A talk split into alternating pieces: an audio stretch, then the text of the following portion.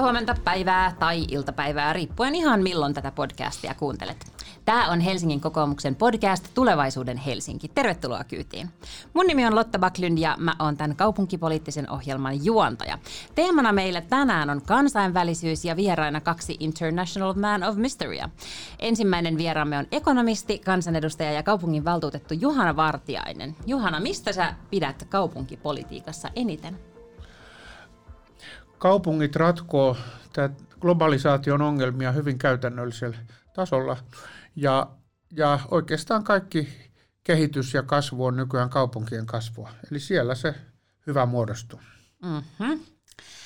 Toinen vieraamme tänään on kaupunginvaltuuston varajäsen Ted Apter. Ted on juristi ja työskentelee tällä hetkellä työmarkkina- ja yhteiskuntapolitiikan asiamiehenä. Mitäs muita luottamustoimia sulla kaupungilla on, Ted? Mä oon siis itse asiassa valtuutettu, mutta tuota, mm. ää, mä oon kasvatus- ja koulutuslautakunnan jäsen, ja sitten mä oon siellä ruotsinkielisen ja, jaoston varajäsen, ja tota, vähän niin kuin Juhana, niin mun mielestä kaupungit on nämä, missä luodaan tulevaisuuden maailmat, että tota, sen takia on hauska olla mukana. Näin on, on olemassa kirjakin, jonka nimi on, että If Mayors Rule the World, koska kuulemma kaikki suuret ongelmat ratkaistaan kaupungeissa. Mutta tänään me puhutaan kansainvälisyydestä ja muun muassa maahanmuutosta. Ja nyt mä aion olettaa, että te molemmat olette sitä mieltä, että, että Suomi ja Helsinki tarvitsee lisää maahanmuuttoa. Mutta miksi me tarvitaan lisää maahanmuuttoa? Yksi, siis yksi on tietysti se, että kansainväliset kaupungit on kivoja, niissä tapahtuu hauskoja asioita ja ihmiset viihtyy niissä. Ja kaupungit on aina ollut sellaisia. Mutta sitten on tämä valtavan kourin tuntuva syy, että me ollaan taloutena näivettymässä kun meidän työikäinen väestö vähenee. Ja se on sellainen ikävä voima, se on niin kuin märkä filtti nuotion päällä, että se ei lähde syttymään. Se on ikävä voima, joka näkyy kaikessa. Että investoinnit on vähissä ja suurta osaa maata itse asiassa ajetaan alas. Kiinteistöt menettää arvonsa ja, ja kaikki ennakoi tulevia julkistalouden ongelmia, veronkorotuksia.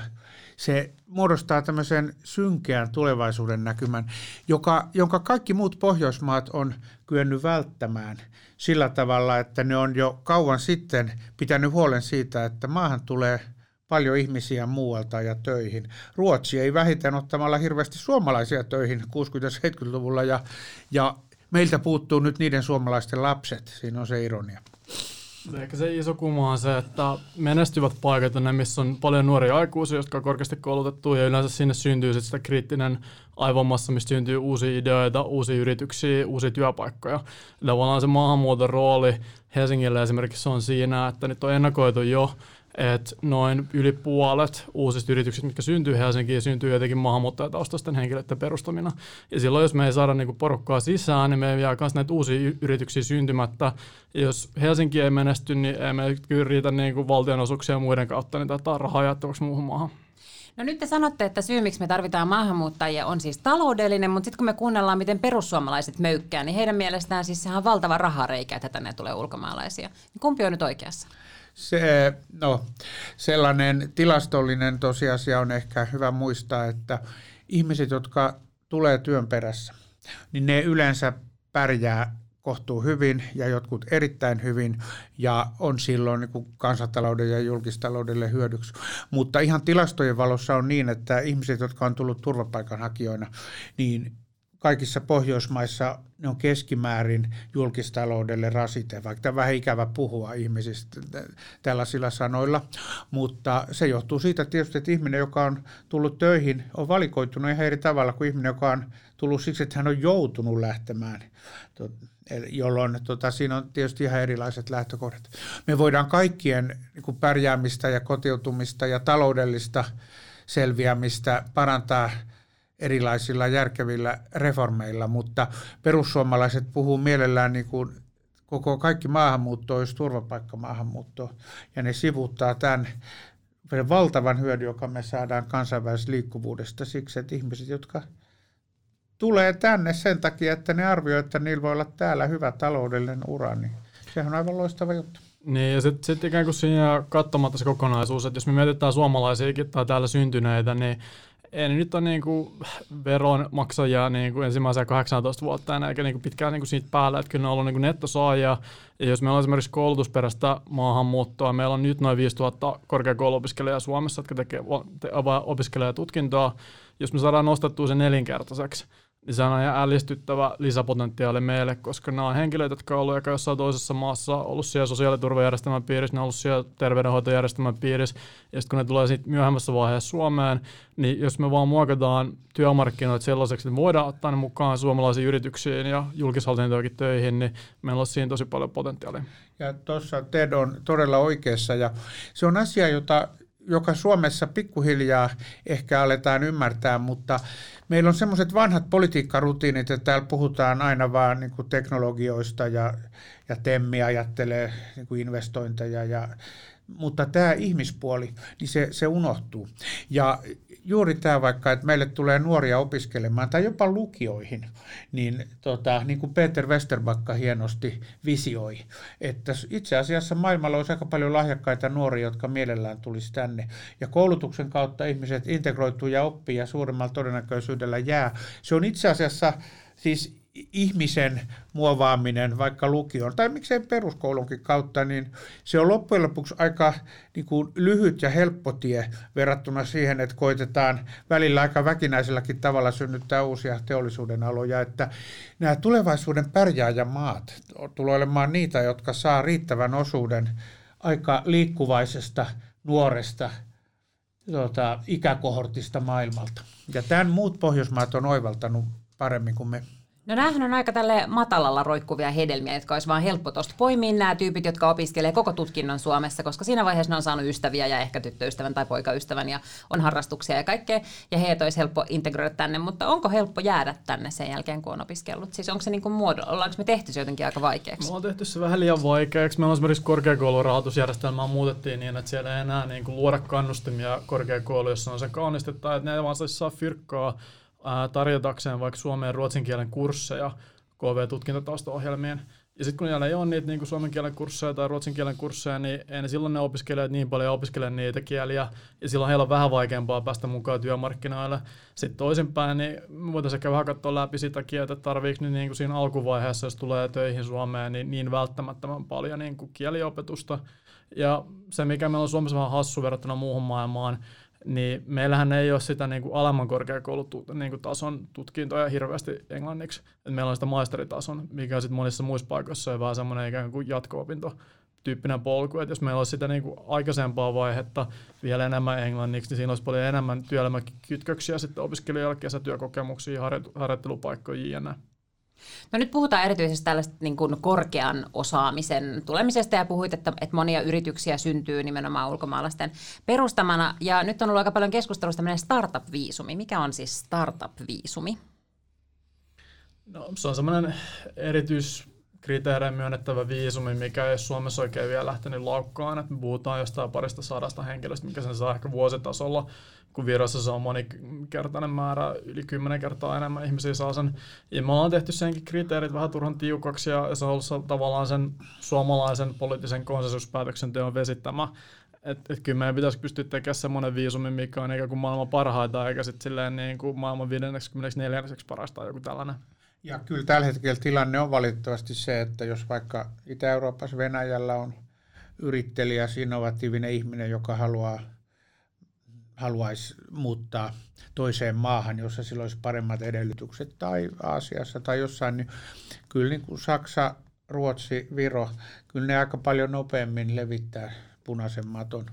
Ruotsiinhan saa tuoda vapaasti töihin ihmisiä, jos muodostaa työsuhteen. Ja sitten, jos mä muistan oikein, niin siellä on tällaisia fast track, niin kuin nopeita linjoja lahjakkaille tulijoille. Mutta sitten ei tämän pitäisi olla niin, kuin niin sellaista, miten sanoisi, tylyä puhetta, että kaikki fiksut meille ja tyhmät jääköön ulkopuolelle. Että, että sitten jos meillä on riittävän hyvin toimivat työmarkkinat, niin kyllä täällä pitäisi olla mahdollisuuksia kaikille. Ja ne huippulahjakkuudetkin sitten ne perustaa startuppeja, mutta ne tarvitsee partureita ja voltkuskeja ja muita. Että se on minusta myös pikkusen ikävä tapa ajatella, että me me, meillä on tämmöinen joku laskuri rajalla, että minkä arvoinen sinä ja sinä, sinä olet.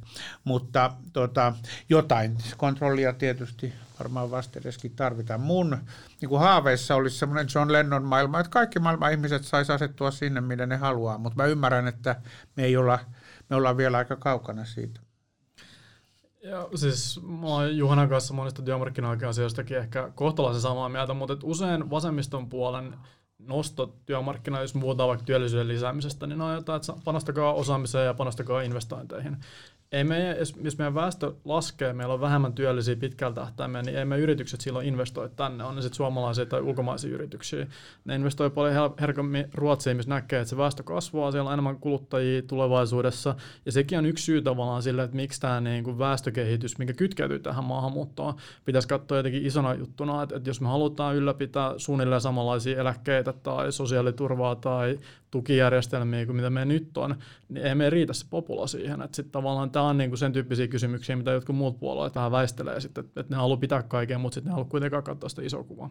Hitto, tuleeko se nyt tylsä keskustelu, kun mä en osaa olla Tedin kanssa eri mieltä mistään, kun se on just niin kuin hän sanoi, että, että se vaisu investointinäkymäkin, mikä meillä on, niin kyllä se ihan tämmöisen perustalousteorian mukaan, niin se voi heijastaa sitä, että meillä on se vaisu työvoimanäkymä. Et tiedetään, että tänne ei sitten hirveästi rakenneta asuntoja ja täällä joutuu kilpailemaan niin kuin niukkenevasta työvoimaresurssista. Tähän ei ole vielä erityisen ystävällinen ja helppo maa kulttuurisesti tulokkaille. Muut Pohjoismaat on harjoitellut sitä kauemmin. Ja sitten ihan kylmiä tilastojen valossa, kun olen Pohjoismaiden talouspolitiikkaa kauan seurannut, niin meillähän koko tämä finanssikriisin jälkeinen vuosikymmen työllisyyskasvu oli nolla ennen kuin me sitten Sipilän hallituksessa saatiin sitä värähtämään ylöspäin.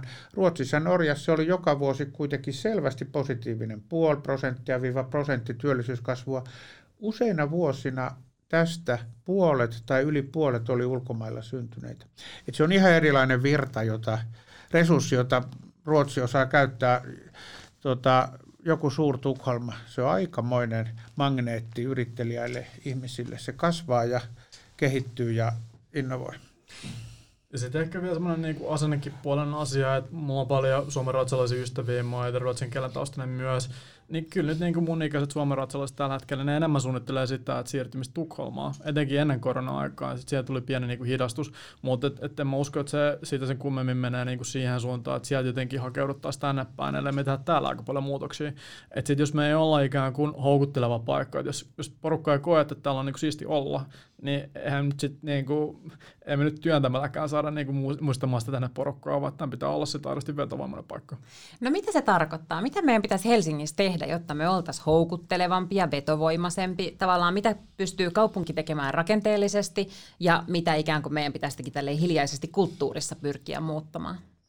Yksi, mikä on tullut kasvuyrittäjältä usein, on se, että nehän nostaa esille meidän hyviä on hirveän hyvin myymään meitä ja meillä on puhdasta luontoa ja meillä on aika matala hierarkia yrityksissä verrattuna moniin muihin maihin ja jne.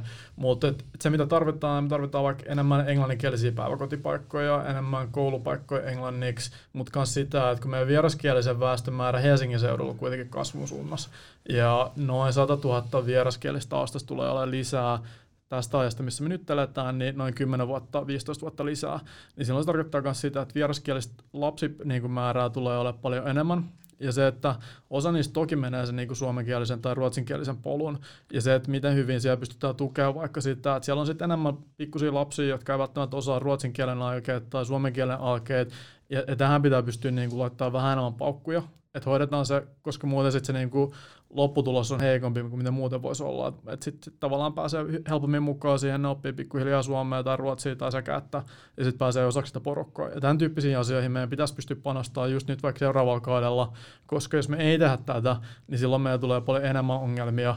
Ja meillä on aika keskittynyt tällä hetkellä se, että missä on vieraskielisiä lapsia, päiväkodeissa, että meillä on tiettyjä alueet Helsingissä, ja silloin esimerkiksi se, mitä demarit on välillä tuonut esille, että tarvitaan tällaista positiivisen diskriminaation rahaa, niin mä oon itse kokenut sen tosi hyväksi, että joo, että annetaan lisää rahaa sinne, minne sitä aidosti tarvitaan, mutta sitten se on sellaista kohdennettu.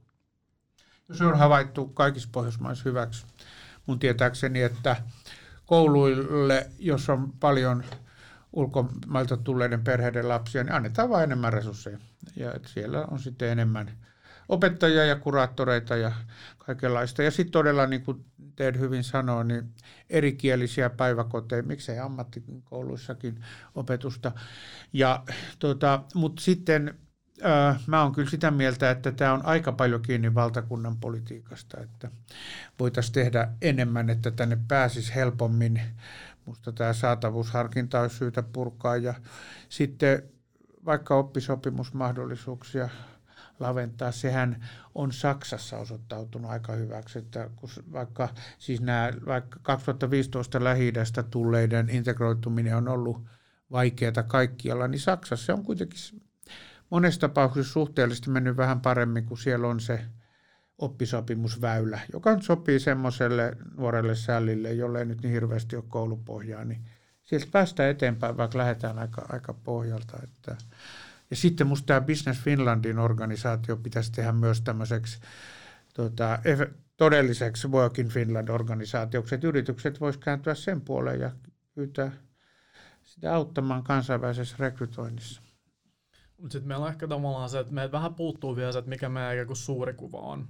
Et jos Helsingin suuri kuva on sellainen, että me halutaan aidosti olla ikään kuin pohjois-eurooppalaisittain katsottuna houkutteleva paikka ja että tämä kasvaa väestöltään ja sitten se tarkoittaa suomeksi sitä, että meillä on myös sitä niin kansainvälistä väestöä enemmän, niin kyllä meidän pitää silloin uskaltaa ottaa sellaisia askelia, kuin että miettiä sitä ja toteuttaa se, että englanti tulisi asiantikieleksi. Meillä on nyt joissain asioissa tehdään ja niin kuin tiedotusta tyyliin kymmenellä eri kielellä, mutta lähtökohtaisesti katsoa koko se meidän palvelutarjonta läpi, että missä asioissa pitää pystyä palvelemaan niin kuin selkeästi useammalla kielellä. Ja silloin yksi tapa hoitaa tätä on se, että me katsotaan, että miten me saataisiin nostettua Helsingin kaupungin palveluksessakin on sitten päiväkoteja tai kouluja tai julkista hallintoa muutoin, niin olevien vähemmistöjen edustajia että me tavallaan niin sit rekrytoidaan myös porukkaa näkemään sinne, että se on jollakin sen nuorella voi olla hirveän paljon helpompaa puhua vaikka jostain vaikeasta asioista henkilölle, joka on niin lähtökohtaisesti lähempänä hänen, hänen mielestään häntä. Ja silloin se, että miten meidän näkyy myös rekrytointipolitiikasta, niin on yksi keino. Ja tällainen niin kehitys kohti monikielistä maata ja kaupunkia, niin siinä ei ole todellakaan mitään uutta. Siis munkin mielestä virasto, tai en tiedä, voisiko peräti sitten olla englanti kolmas kansallinen kieli. Ja, tota, tätä pitää ajatella niin kuin isosti, mutta kaupungit on aina ollut sellaisia. Keski-Euroopassa 1800-luvulla siellä puhuttiin Saksaa, Italiaa, Jiddishia, tota, siis ky, kymmeniä kielitaskuja ja siitä ei kukaan kärsi päinvastoin, että se on osa kaupunkien viehätystä, että sieltä löytyy paljon kieliä ja niistä muodostuu omat paikalliset äh, tällaiset tota, sulautumansa ja, ja, ja murteensa. Ja sitä paitsi ruokakulttuuri ja musiikkikulttuuri kohenee. Ja meillähän on siis hyviä esimerkkejä niin kuin Marianalla ykkösen tyyppisestä keskittymästä, missä me nähdään, että, okei, että sit kun meillä on vähän enemmän eri lailla ajattelevia ihmisiä, eri taustoista tulevia ihmisiä, on pääomaa tarjolla ja hyviä ideoita syntyy, kun on niin kuin riittävän pienessä paikassa niin kuin riittävän paljon ihmisiä, joilla on luovia ajatuksia ja haluaa kehittää jotain. Ja sitten syntyy uusia yrityksiä ja uusille yrityksille on tarvetta sitten äh, henkilöstölle ja muuta. Että tavallaan niin kuin katsoa vähän sitäkin, kysyy heiltä paljon useammin, että hei, mitä te tarvitte, että tämä teidän juttu toimisi paremmin. Ja yksi viesti siellä on ollut se, että esimerkiksi tämä, että jos löytää kovan tason osaajia, niin se on vähän hölmötilanne, että he ikään kuin joutuu nyt sellaiseen niin kuin samanlaiseen lupajanoon kuin mit kaikki muut, että voidaanko me sitten luoda niin kuin useampia eri polkuja, missä niin kuin yksi on tämä, mikä ottaa vaikka kasvuyrityksien selkeästi nopeampaa reittiä sisään, jos me koko järjestelmää saada nopeasti nopeutettua. Tämä viestihan tulee näiltä huippuyrityksiltä, pelifirmoilta ja sellaisilta todella usein, että kestää vain niin kauan. Ja startup-maailmassa vaikka neljä kuukautta tai puoli vuotta voi olla niin kuin ikuisuus siinä mielessä, että se sinne markkinalle ei enää ehdi. Ja sitten puolisot ei aina saa työlupaa, tavallaan mikä on ihan absurdia. Ja sitten tietysti nämä lasten, lasten koulut saattaa olla ongelma. No sitten kun nämä ihmiset tulee tänne, niin työllistyykö ne ollenkaan? Nythän me ollaan siis Helsingissä kyllä havaittu, että pikkuhiljaa me aletaan olla vastaanottavaisia esimerkiksi sille, että ravintolassa voi tulla tarjoilija, joka ei puhukaan sulle suomea tai ruotsia, vaan englantia, ja me ollaan jotenkin nyt sen verran kansainvälistetty, että me kyetään sitten se meidän joku keskikalja tai hampurilainen tai mikä ikinä tilaamaan englanniksi, mutta, mutta jos he nyt päätyvät tänne, niin työllistyykö täällä helposti? No Suomi ei ole muihin maihin vertaille mikä erityisen hyvä tässä on, mutta kyllähän sanotaan näin, että ahkeralle, ahkeralle tulokkaalle löytyy hanttihommia, kyllä, kyllä. mutta meillä nämä tota, varsinkin sit turvapaikan perässä tulleiden työllisyysasteet on heikkoja. Ne on heikkoja kaikissa Pohjoismaissa, mutta me ollaan siinä muistaakseni häntä päätä. Mutta, mutta ne, jotka tulee työn perässä, niin heillähän on yleensä määritelmän mukaan työpaikka. He ei Euroopan ulkopuolelta edes pääse tänne, ellei ole työsuhdetta tai työtarjousta. Ja Euroopan unionista voi tietysti periaatteessa tulla vapaasti. Meillähän on se tilanne ennen koronaa, että, suurin ongelma, mitä yrityskentältä kuuluu, oli se, että ei ole riittävästi osaavaa työvoimaa. Sitten me puhutaan niinku tosi eri aloista, tosi eri alueista, tosi erityyppisistä firmoista, että mikä se tarve aina on. Mutta kyllä meillä on ollut niinku todella paljon sellaisiakin paikkoja auki, jopa historiallisen paljon, kun samaan aikaan on ollut ihmisiä, jotka on työttöminä, mutta jotka ei jostain syystä istu siihen, mitä haetaan. Et osittain siinä on niinku se, että miten me saadaan se, tavallaan se tarve ja tarjolla oleva porukka kohtaamaan paremmin toisensa, ja sitten siinä on paljon niinku asioita, mitä tarvitsisi tehdä toisin sekä valtakunnan tasolla, että nyt kun kuntakokeilujen myötä Helsingillekin siirtyy työllisyyspalvelut isommassa määrin. Eli Helsinki tulee ottaa roolia alle 25-vuotiaiden työllistämisestä, maahanmuuttajataustaisten työllistämisestä ja pitkäaikaistyöttömien työllistämisestä.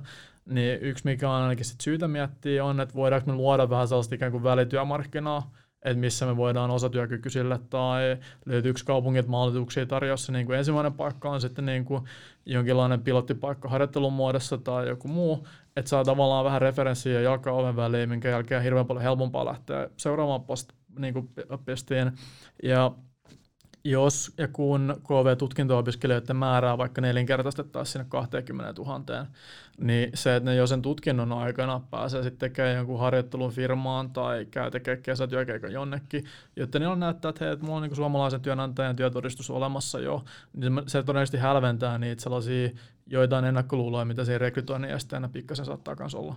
Sitähän maahanmuuttajat perustaa itse paljon yrityksiä, niin kuin teidät tuossa äsken totesi. Eikö se eikö todella uusien yritysten perustajien joukossa maahantulijat ole selvästi yliedustettuina, jos mä muistan, onko sulla sama kuva teet? On, on joo. Ja sitten siinä on tavallaan niinku se, että monihan, jotka on joskus tullut Suomeen, mielellään auttaa niitä, jotka tulee seuraavaksi.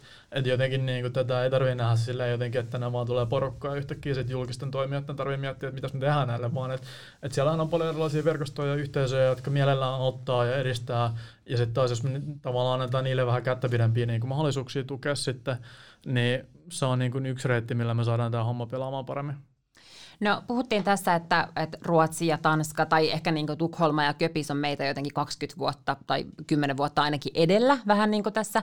Niin onko sieltä mitään muita oppeja? Puhuttiin, että, että tavallaan hyvässä siellä on paljon sellaisia asioita, mitä pitäisi niin omaksua heiltä, mutta onko tavallaan tässä kotouttamispolitiikassa jotain, mitä ne on tehnyt hyvin tai sitten mitä ne on tehnyt huonosti, mistä me voitaisiin oppia tässä hetkessä täällä? Ne on mun maailmassa noin on enemmän kuin valtakunnan politiikan oppeja. Niissä on pikkusen vapaampi työmarkkina – ja toisaalta sosiaaliturva on niissä vähemmän lamaannuttava. Että Tanskassa on semmoinen jämptimpi ote, että sä saat työttömyysturvaa, mutta hei, sun ei ole tarkoitus jäädä työttömyysturvalle, että alapas painua, tässä on sulle työtarjouksia tai harjoittelupaikkoja. Ja, ja ö, Ruotsissakin on itse asiassa tiukempi ote siinä mielessä, että meillä on ehkä se, mitä, mikä on hyvin perisuomalaista, että jostain toimeentulotuesta on tehty sillä tavalla perustuslaillinen oikeus, että sille on mahdollista jämähtää vähän eri tavalla kuin mitä, mitä muissa Pohjoismaissa. Itse asiassa se, että niissä on tiukempi eh, sosiaaliturva tässä mielessä, niin mä luulen, että se johtuu siitä, että niihin on tullut maahanmuuttajia paljon kauemmin silloin se on tavallaan niin kuin vienyt keskustelun siihen, kun meillä, tämä on sillä tavalla uusi ilmiö, että meillä se tota, tämä kannustinpuoli on ollut asia, johon on suhtauduttu vähän häveliästi. Mä en tiedä, onko sinulla teidän sama käsitys, mutta kyllä se Tanskassakin se, se niiden tota, joustoturva, johon sisältyy niin kuin korkeatasoinen työttömyysturva, mutta aika kuitenkin semmoinen tiukka, pompottava sosiaalitantta siellä pöydän toisella puolella, niin se on syntynyt siitä, että kun sinne on tullut niin isoja maahanmuuttajakohortteja. No siinä on ehkä tavallaan se kolikon toinen puoli on se, että kun meillä on tiettyjä alueita Suomessa, missä me on selkeästi heikommin niin kuin työllistymistä tai niin kuin työpaikkoja tarjolla, niin se voi myös vaikuttaa siihen, että sitten tavallaan, jotta niiden niin kuin osalta pystytään tekemään aluepolitiikkaa, niin on sitten intressi ehkä pitää yllä tietynlaista sosiaaliturvajärjestelmää, mutta et, et yksi mikä muissa Pohjoismaissa on tehty tosi eri tavalla, on se koko niin kuin perhevapaajärjestelmä, mukaan lukien se varhaiskasvatuspuoli. Et Suomessa 3-5-vuotiaista niin viidesosa on ei varhaiskasvatuksen piirissä.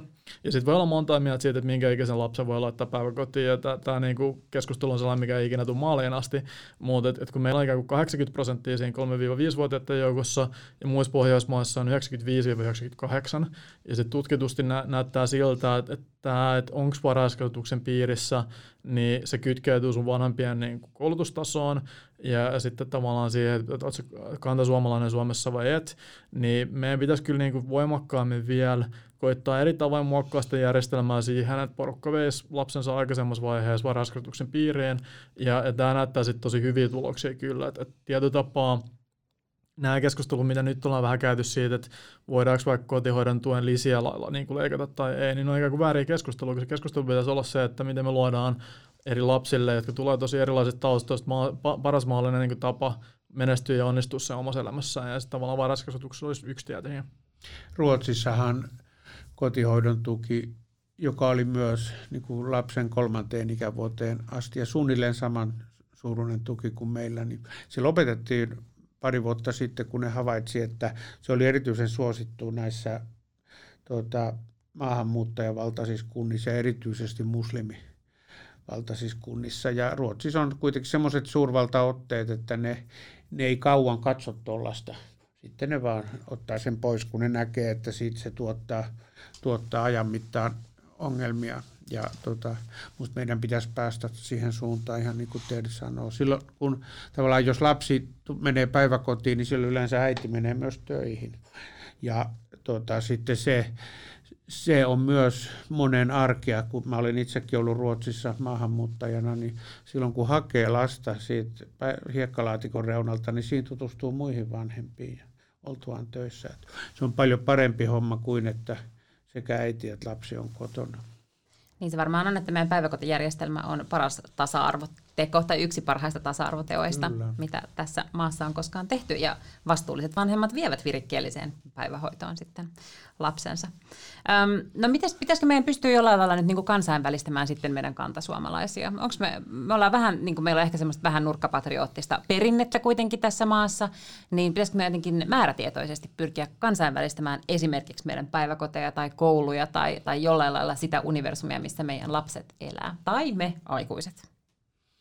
Mä en oikein vaan tiedä, miten se tapahtuisi. Tai tällaiselle vapaamieliselle ihmiselle se ajatus, että me jotenkin ryhdytään – kun muovaamaan uudenlaisia ihmisiä on pikkusen arveluttava. Mä luulen, että se, se menee omalla painollaan toivottavasti ja kaupungit on siinä avainasemassa, että meillä on kaupungistuminenkin niin kuin, tuota, jäljessä muualta ja, ja, ja sillä tavalla asiat pikkuhiljaa muuttuu. Eihän täällä tarvitse kauan asua, niin huomaa, että ne ihmiset, jotka täällä ajaa busseja tai tutkii yliopistoissa asioita, niin niistä enenevä osa on muualla kuin täällä syntyneitä ja näin. Ja siihen se on kai menossa.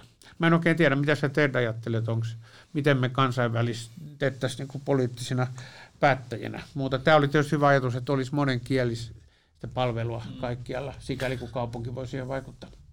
Siis osa niistä keinoista on sellaisia, että ne on ehkä vähän näky- näkymättömiä, että sitten tavallaan niistä ei kannata tehdä niin liian poliittisesti jotenkin arkoja tai muuta, mutta et kyllähän meidän korkeakouluopiskelijat on nykyään niin kuin kielitaitoisempia kuin mitä ne oli vaikka silloin, kun mä olin itse opiskelemassa, ja siitäkin on niin kuin, ei hirveän monta vuotta, mutta jokunen kuitenkin, että et jotenkin niin kuin, mikä on se, vaikka hankkeenilla tällä hetkellä on joku semmoinen kansainvälistymisjakso, mikä on pakollinen kaikille, ja, ja tämän tyyppistä ei ollut niin kuin mun aikana vielä. Että tämän tyyppisiä tulee varmaan niin kuin lisää korkeakouluihin, mikä sitten johtaa siihen, että myös niille niin kuin kantaväestön opiskelijoille tulee niin kuin enemmän kansainvälistymisjaksoja. Erasmus, Erasmus-ohjelma on ollut varmaan yksi EUn menestyksekkäämpiä juttuja, eli tämä opiskelijavaihto, mitä ollaan niin kuin tarjottu sellaiseen eurooppalaistumishenkisyyteen, eikä sitten sekään olla niin kuin, ei sitä koettu jotenkin niin kuin päälle liimatuksi, mutta se on ollut niin kuin juttu, mikä on siistiä. Että sen tyyppiset asiat, missä on ehkä niin kuin, että kokee, että saa siitä jotain, niin mä, mä luulen, että sillä, sillä tavalla me voidaan ehkä kansainvälistää johonkin rajaan asti suomalaisia. Ja, ja sitten taas niin kun meillä on koko ajan globaalimpi maailma, ennen koronaa meillä niin kuin lensi joka puolelle maailmaa suomalaisia, niin, niin tavallaan, että et, ei, en nyt välttämättä joka kerta, kun menit reissulle, niin lähtenyt sitten Turkuun niin jättämään kesälomaansa, että et saattaa lähteä ainakin muuallekin.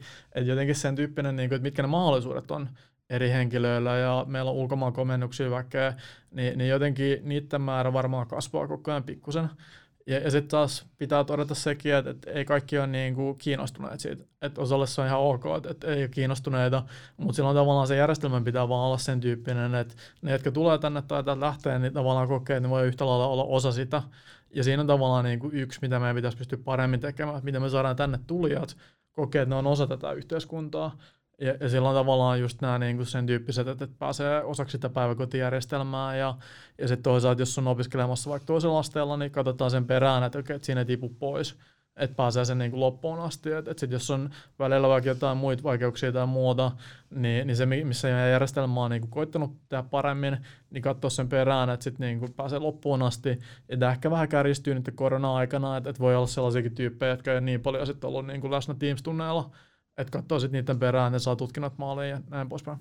Toi Erasmushan on aivan ihana juttu. Siis tavallaan nykynuorilla on musta ihan loistava maailma edessä, kun pääsee helposti opiskelemaan muualle ja niitä, sitä tuetaan rahallisesti ja muuta. Mutta kaikki nämä kansainvälistymisen ihanuudet on kuitenkin sellaisia tällä hetkellä, että ja tätäkään ei pidä unohtaa, että että ne vie meiltä enemmän nuoria pois kuin mitä ne tuo tänne. Ja sen takia se, että miten me saadaan tänne muualta ihmisiä, niin se on niin huipputärkeää tärkeää tässä. Meillähän hyvin koulutetuilla, koulutettujen ihmisten tällainen eräänlainen vaihtotase on sillä tavalla negatiivinen, että meitä lähtee pois enemmän. Ja just näitä tuota, suomen ruotsalaisia, jotka pääsi, jolloin aika matala kynnys lähteä Skandinaviaan. Sellaisia mm. nuoria lähtee myös pois. Ja sehän on heille ihana. En mä ole siitä arvostellut. Mä oon itsekin tavallaan saanut valtavasti siitä, että mä olin 13 vuotta töissä Ruotsissa ja tuntuu, että mä siellä opin asioita, joita mä en olisi ikinä täällä oppinut, mutta kun meillä on muutenkin liian pienet nämä kohortit, niin jotenkin meidän täytyisi aika paljon miettiä sitä, miten me tehdään tästä houkutteleva maa tulokkaille. Mutta ehkä vielä siis se, että meillä on sellainen niin kuin hetkellinen niin kuin mahdollisuus siihen nyt. Että meillä on koronan takia on aika moni suomalainen, jotka on ollut pyörimässä maailmalla lyhyemmän tai pidemmän aikaa, niin nyt päättänyt tulla takaisin Suomeen ja vähän katsoa, mikä täällä on meininki. Ja, ja sitten tavallaan niin kuin suhteessa aika moneen länsivaltioon, niin meillä on kuitenkin aika avoin talous vielä, että nämä torjuntatoimet ei ole niin, kuin niin isoja kuin vaikka Lontoossa tällä hetkellä tai Brysselissä. Ja silloin jos me onnistutaan jotenkin niin kuin sinnittelemään nyt tämän koronan läpi niin, että osa huomaa, että täällä on itse asiassa aika kiva olla, niin se voi olla meillä aika iso mahdollisuus. Täällä on myös lapsiperheillä kuitenkin aika helppoa. Niin, niin on tietysti Tukholmassa ja Kööpenhaminassakin, mutta verrattuna suuren maailman paikkoihin, niin täällähän on aika niin kuin kivaa lasten ja lastenvaunujen kanssa voi liikkua ja leikkipuistot on mukavia ja turvallisia ja tavallaan jo sitten kouluikäiset voi liikkua itsenäisesti kaveriensa kanssa kaupungilla ratikalla – mikä on ihan valtava juttu. Sitä ei niin tuo ajatelleeksi, että tota, ei Lontoossa niin toimita, ei puhumattakaan USAsta. Sehän tuo taas lapsille sitten ihanaa itsenäisyyttä, että kun on oma puhelin ja voi itse liikkua, niin ei ole enää riippuvainen vanhemmista. No, tämän podcastin nimi on Tulevaisuuden Helsinki, niin nyt jos te saisitte visioida villisti ja vapaasti, sanotaan 10 tai 20 vuotta tulevaisuuteen, niin millaisia olennaisia eroja me ollaan saatu aikaiseksi toivottavasti, jos kaikki menisi niin kuin te saa, teidän omassa utopiassanne, niin, niin mitkä ö, asiat me oltaisiin saatu läpi ja miltä Helsinki näyttäisi parinkymmenen vuoden kuluttua tästä näkökulmasta? Minusta Helsinki voisi olla paljon vähän kirkkaampi että mitä isompi tämä on niin kuin paikkana, se enemmän täällä on ravintoloita, yrityksiä, työpaikkoja tarjolla, mitä kiinnostavammat mahdollisuudet meillä on täällä oleville, niin sen helpompi tänne on jäädä. Eli ei ehkä niin iso houkutus lähteä pois, tai se tulee takaisin mieluummin helpommin. Ja sitten toisaalta tavallaan tämä, mikä meillä on vahvuus jo, mutta missä me voitaisiin olla vielä vähän parempi, eli nimenomaan tämä, mitä Juhanakin puhuu, että mi, mi, millainen paikka tämä on lapsiperheille. Että jos me tehdään tästä ikään kuin maailman paras paikka lapsiperheelle, niin kyllä se toimii kohtuu hyvin, että sitten sellainen niin kuin, vaikka ikäluokaltaan nyt niin kuin karikoitu 20-40, niin jostain niin kuin, sillä porukalle niin kuin maailman kiinnostavin paikka olla. Ja, ja sitten taas se, mitä me tarjotaan ikään kuin kuntapuolelta palveluina, niin ne on aika paljon kasvatusta ja koulutusta. Sotesta nyt on vaikea sanoa, mitä se tapahtuu, eikä upouduta siihen, mutta mut tietyllä tapaa, niin, että jos tuo polikka toimii, jos täällä on helppo löytää duunia ja pikkasen matalampi kynnys päästä töihin, niin kuin vaikka englannin kielen osaavana taustasena, niin kyllä se silloin houkuttelee. Kyllä tässä kaiken lähtökohta on, että Helsinki pitäisi olla isompi. Tuota, tänne pitäisi saada enemmän ihmisiä ja sen pitäisi, siinä tietysti avainasemassa on rakentaminen, että rakennetaan paljon enemmän uusia taloja ja rakennetaan myös tosi korkeita taloja, että noi, noi Kalasatamaan korkeiden talojen, niin niiden ei pitäisi olla niin ainokaisia. Musta täällä pitäisi olla 80 sellaista taloa ja, ja tota, laajennutaan sillä, sillä tavalla, mutta kaupunkien ihanuushan on, että ne, niiden kehityksessä on myös tiettyä spontaaniutta, että ei sitä tällainen 60 nyt niin osaa ennakoida, eikä onneksi tarvikaan. Et, mutta Helsinkihän on mennyt ihan loistavaan suuntaan. Että kyllä stadion on musta paljon viihtyisämpi kuin mitä, mitä se, on, se on aikaisemmin ollut. Siis meillähän on niin kuin infra toimii, meillä on paljon osaavaa porukkaa, et jos me saadaan jotenkin niin kuin tähän digitalisaation, cleantechin, kiertotalouden toimijat jotenkin huomaamaan, että hei, täällähän on juttuja, mitkä toimii tosi hyvin, niin me saatetaan aidosti olla siis se niin kuin Pohjois-Euroopan yksi kiinnostavimpia paikkoja. Et, et jotenkin tämä, niin kuin, että et me jotenkin vertailta sitten me Tampereelle tai Turkuun, ja ei millään pahalla, mutta ehkä pikkasen, niin, niin sitten tavallaan se on niin kuin väärä kohde. Et me voidaan aidosti olla niin kuin Pohjois-Euroopan kiinnostavimpia paikkoja, ja musta Westerbackalla on ihan kiinnostava tämä niin Euraasian solmupiste-tyyppinen ajattelu. Et meillä on kuitenkin niin kuin maantieteellisesti aika lyhyt etäisyys Japaniinkin. Ja, ja silloin tavallaan, niin kuin, että, että me pitäisi ehkä ajatella vähän isommin. Ja sitten mitä mä oon tykännyt tämän kauden aikana, mitä me ollaan yhden valtuustokauden aikana tehty, että, että me ollaan esimerkiksi Kiinaan laatu hyviä suhteita. Että jos, jos me katsotaan tästä 10-20 vuotta eteenpäin, niin me voidaan olla se paikka, että jos joku haluaa tehdä jotain eurooppalaisten kanssa, niin tulee aika Helsinkiin eikä sillä, että sit me ollaan se niinku viimeinen piste siellä jossain niinku päättärillä tyyliin, että jos on vahingossa ajanut sinne asti. Mutta pitää muistaa, että se olla kiinnostava paikka Pohjois-Euroopassa, niin se on erittäin kova sarja.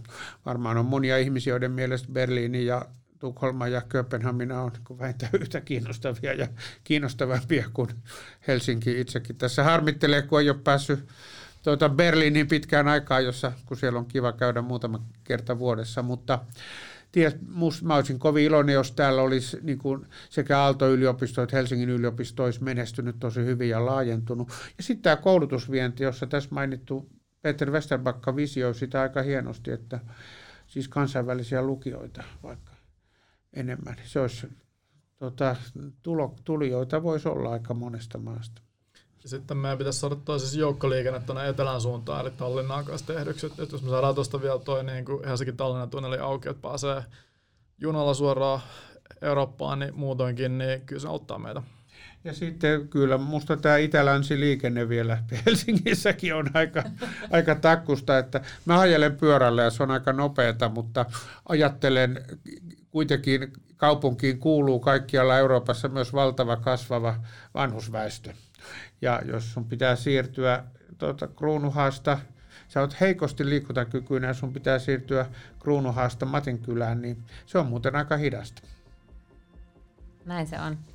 Hei mahtavaa. Tässä jaksossa on sanottu maahanmuutto sen verran monta kertaa, että ihmettelenpä, ellei tästä jonkinlainen keskustelu sosiaalisessa mediassa viriä. Keskustelua tästä ja muutenkin Helsingin tulevaisuudesta saa mielellään käydä vaikkapa Helsingin kokoomuksen Facebook-sivuilla tai Twitterissä aihetunnisteella Tulevaisuuden Helsinki. Muista käydä seuraamassa Helsingin kokoomusta Facebookissa, Twitterissä ja Instagramissa, niin pysyt kärryillä kaikesta, mitä tapahtuu. Kuntavaalithan on ovella, joten nyt pitää ottaa selvää hyvistä ehdokkaista ja tärkeistä aiheista. Jos sulla on tämän podcastin suhteen aihetoiveita, niin laita niitä mulle vaikka suoraan somessa. Mut löytää at Lotta Backlund joka paikasta. Me palataan uusilla aiheilla ja uusilla vierailla viikon päästä. Tervetuloa mukaan taas silloin. Hei so länge!